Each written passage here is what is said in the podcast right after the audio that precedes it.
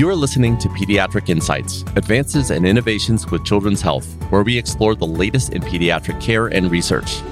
Today, we're going to learn about the Fetal Heart Program and answer some frequently asked questions about fetal heart arrhythmias with Dr. Penn Laird and Dr. Michael Day.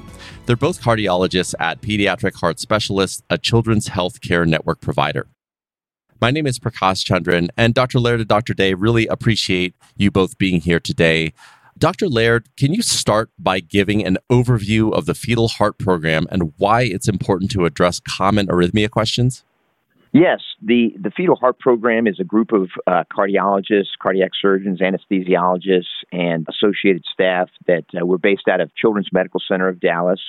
But we cover pediatric heart related issues basically all over the state of Texas and, and really all over the South and sometimes even the entire United States.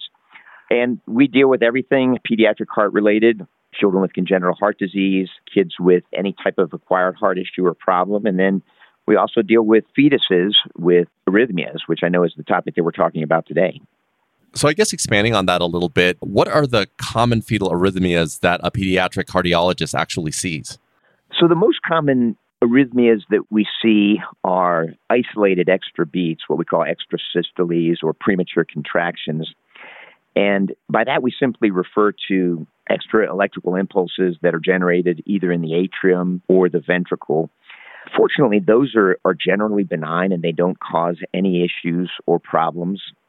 The, uh, the next most common issue that we run into would be what we call fetal tachycardia, that being a, an elevated heart rate. And that can be anything from sinus tachycardia to supraventricular tachycardia or atrial flutter. Uh, much less common would be something like ventricular tachycardia. And then the final group of fetal arrhythmias that we see would be fetal bradycardia, so a slow heart rate, and that can include anything from fetal sinus bradycardia to blocked premature contractions, and and finally uh, fetal atrioventricular block. So that's typically what we deal with when we talk about fetal arrhythmias. I think Dr. Laird hit the nail on the head exactly about the scope of what we deal with. And by and large, most of the questions that we get in the consults are related to those premature extra beats and then the concern for supraventricular tachycardia.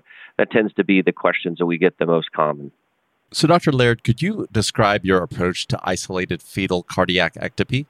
Yeah. So this is the most common thing that we see referrals for. And one point to make up front, which I think most medical professionals are very well aware of, but we can't do an ECG on a fetus. So as opposed to an infant or a child where we can place stickers directly on their chest and measure the electrical impulses that the heart is creating, we can't do that on a fetus. So we have to use different ways to evaluate them. And the most common thing that we use is going to be sonography or fetal echocardiography, where we're using ultrasound to look at the fetal heart. But when we get a patient referred in for extra beats, usually the question from the referring doctor is, hey, is this anything dangerous? Is this anything worrisome? Is there any associated congenital heart defect or birth defect along with this?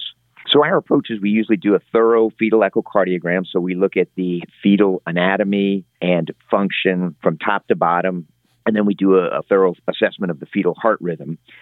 And there's a lot of different ways to do that, but the most common approaches would be to use either the modality of M mode or uh, pulse wave Doppler. And basically, since we can't do an ECG on the fetus, we're trying to figure out what is the atrium, what is the ventricle doing? Are they beating in conjunction? Are they not? And the typical way we would do that, the way I like to do it, would be to use the, the fetal pulse wave Doppler sample. I like to put it right at the junction of the left ventricular outflow tract and mitral inflow. At that location, you can measure atrial inflow and atrial contractility and compare it with ventricular outflow. And that'll give you an idea of what is the atrium doing, what is the ventricle doing. Do we think these are isolated premature beats? Do we think they're, they're something else? Do we think they're coming from the atrium or the or the ventricles? As I mentioned, PACs are extra beats which originate in the atrium. PVCs are those that come from the ventricle. PACs are a lot more common, probably by about 10 to 1. Sometimes it can be difficult to distinguish the two. Usually, a PVC would, will not be preceded by an atrial contraction. In other words, you won't see any A wave when you look at the pulse wave Doppler flow. And then PACs, on the other hand, they may or may not be followed by a ventricular contraction, in other words, a V wave. It just depends on whether that extra beat is conducted down to the ventricle. Whatever the case is, once we've confirmed that they're isolated PACs or PVCs, in the vast majority of cases, these don't require any kind of treatment. We just recommend continued observation very commonly they resolve during the remainder of pregnancy or early on in infancy. So usually it's a very benign type of thing. One of the other important items to identify are the causality of those. And sometimes they just occur and they're just isolated premature contractions. Sometimes they could be directed by things that the mom might not even recognize as a risk factor. Double check on caffeine intake. That can sometimes cause isolated premature contractions to be a little bit more common. And then, oddly enough, the use of cocoa butter, which is common sometimes for people to put on the skin to relieve or reduce stretch marks, can actually be metabolized into a caffeine an analog that can sometimes precipitate these factors. Heard that at a number of fetal conferences, and it's interesting to see how often if caffeine intake may be the culprit behind some of these, particularly uh, the benign PACs or premature atrial contractions. So, Dr. Laird, you started to touch on this briefly, but how exactly do you differentiate fetal atrial flutter from other forms of fetal tachycardia? Yeah, so when we talk about fetal tachycardia, we're generally talking about an elevated fetal heart rate. And usually it's going to boil down to a, a couple different possibilities. Those would include what we call sinus tachycardia, so an increase in the heart rate that's directed by the sinus node. The second thing would be what we call accessory pathway mediated supraventricular tachycardia. The third thing being atrial flutter, and then the fourth thing being ventricular tachycardia. And so, usually, most clinicians are, are pretty experienced in differentiating sinus tachycardia from the others. Ventricular tachycardia is very rare, so so usually when we get a fetus referred in with a fast heart rate, it boils down to, hey, is this run of the mill fetal SVT or is this atrial flutter? So it's always good to know how to differentiate the two. And really, the best way is, is to look at what the atrium is doing in comparison to the ventricle. With what I call run of the mill fetal SVT or accessory pathway mediated fetal SVT, you're always going to see a one to one relationship between the atrium and the ventricle. Whereas with fetal atrial flutter, it's a problem where you have an abnormal circuit in the atrium that's causing the atrium to go very fast, much faster than the ventricle due to blocking the AV node, the ventricle ends up only, only going half or a third as fast as the atrium. So, what I like to do is to drop an M mode through the atrial wall and the ventricular wall. And you can see contraction of the atrial wall and compare that to the, the ventricular wall. If you get something on the order of two to one, two atrial contractions for every one ventricular contraction, or three atrial contractions for every one ventricular contraction, that would highly suggest that you're dealing with atrial flutter. And that's important only because the treatment modality is going to to differ for atrial flutter in, in a lot of cases than how you would treat run the mill fetal SVT. I think Dr. Laird again pointed out the most important mechanism that we all use when we're trying to differentiate atrial flutter from just garden variety reentrant type SVT sometimes it can be difficult to obtain a DM mode that includes both the atrial wall and ventricular wall. That can be frustrating because, again, with the fetus, you can't do an EKG. You also can't control the position of the fetus, and so sometimes we struggle with that. I found in those circumstances, if I really zoom in and take an isolated sort of long look at the atrial wall in and of itself to get appreciate the contraction rate, and then an isolated picture of the ventricular wall in close juxtaposition, it can supplant the M mode if you're not able to look at those simultaneously. Obviously, that's the gold standard and the best way to approach it, but I've found the trick works well in circumstances where you can't obtain that particular image.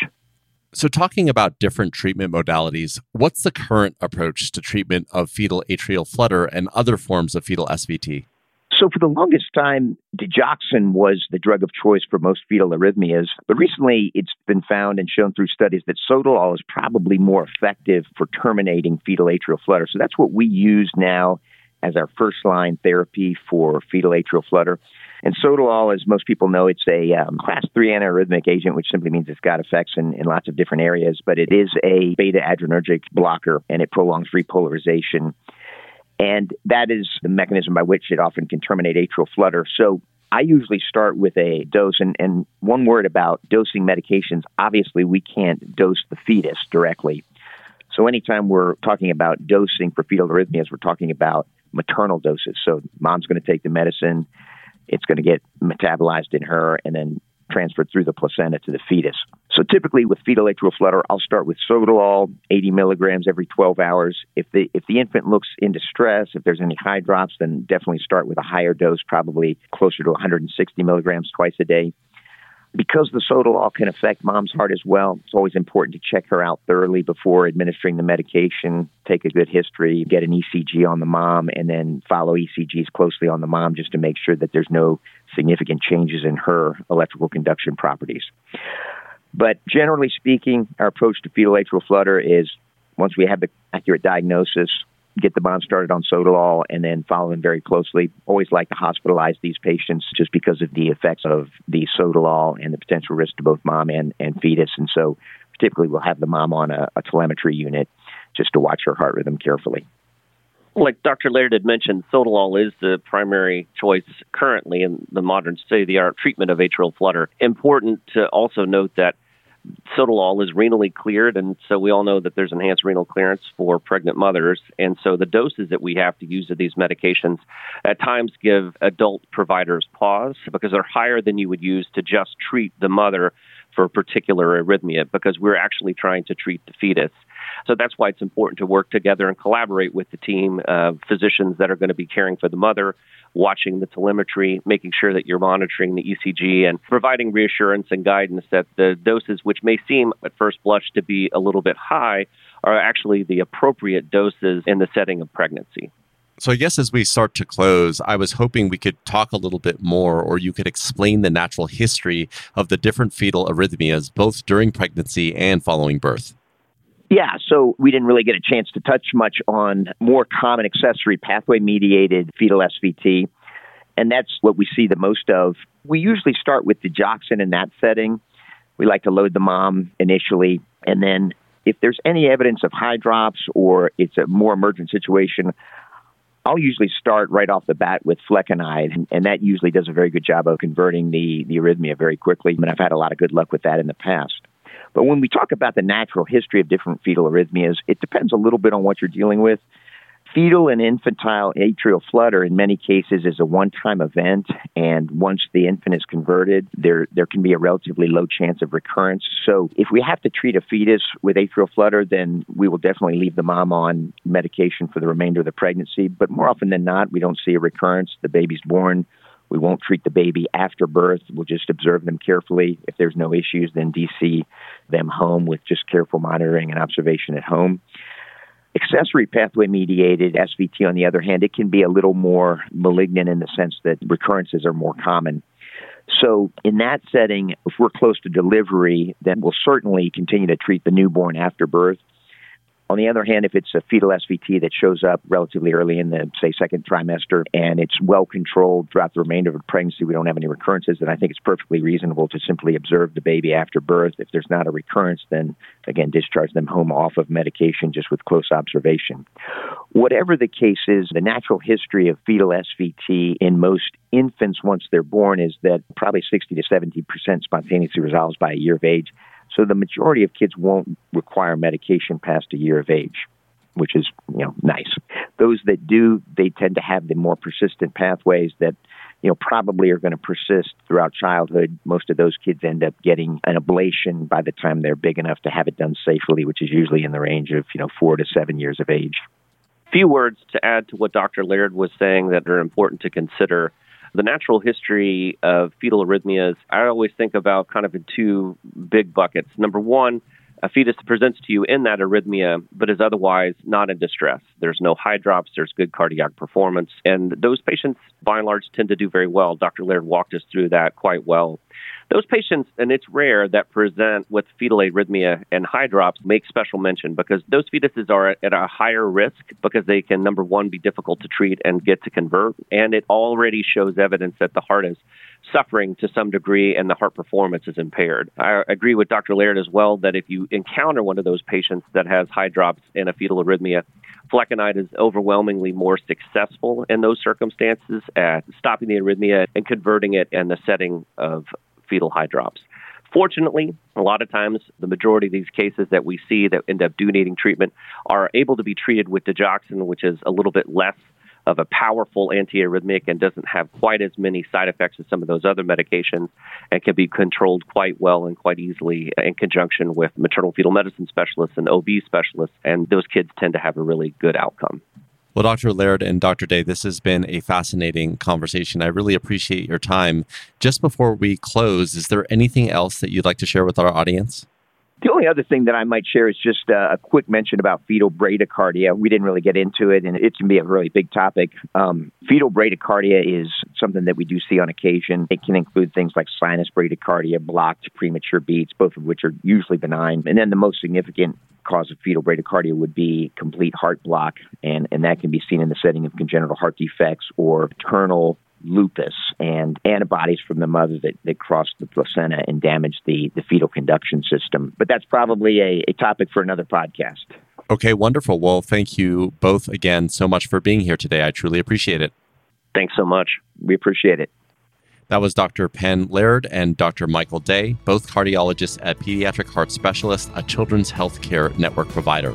Thank you for listening to Pediatric Insights. You can head to children's.com slash fetal heart for more information.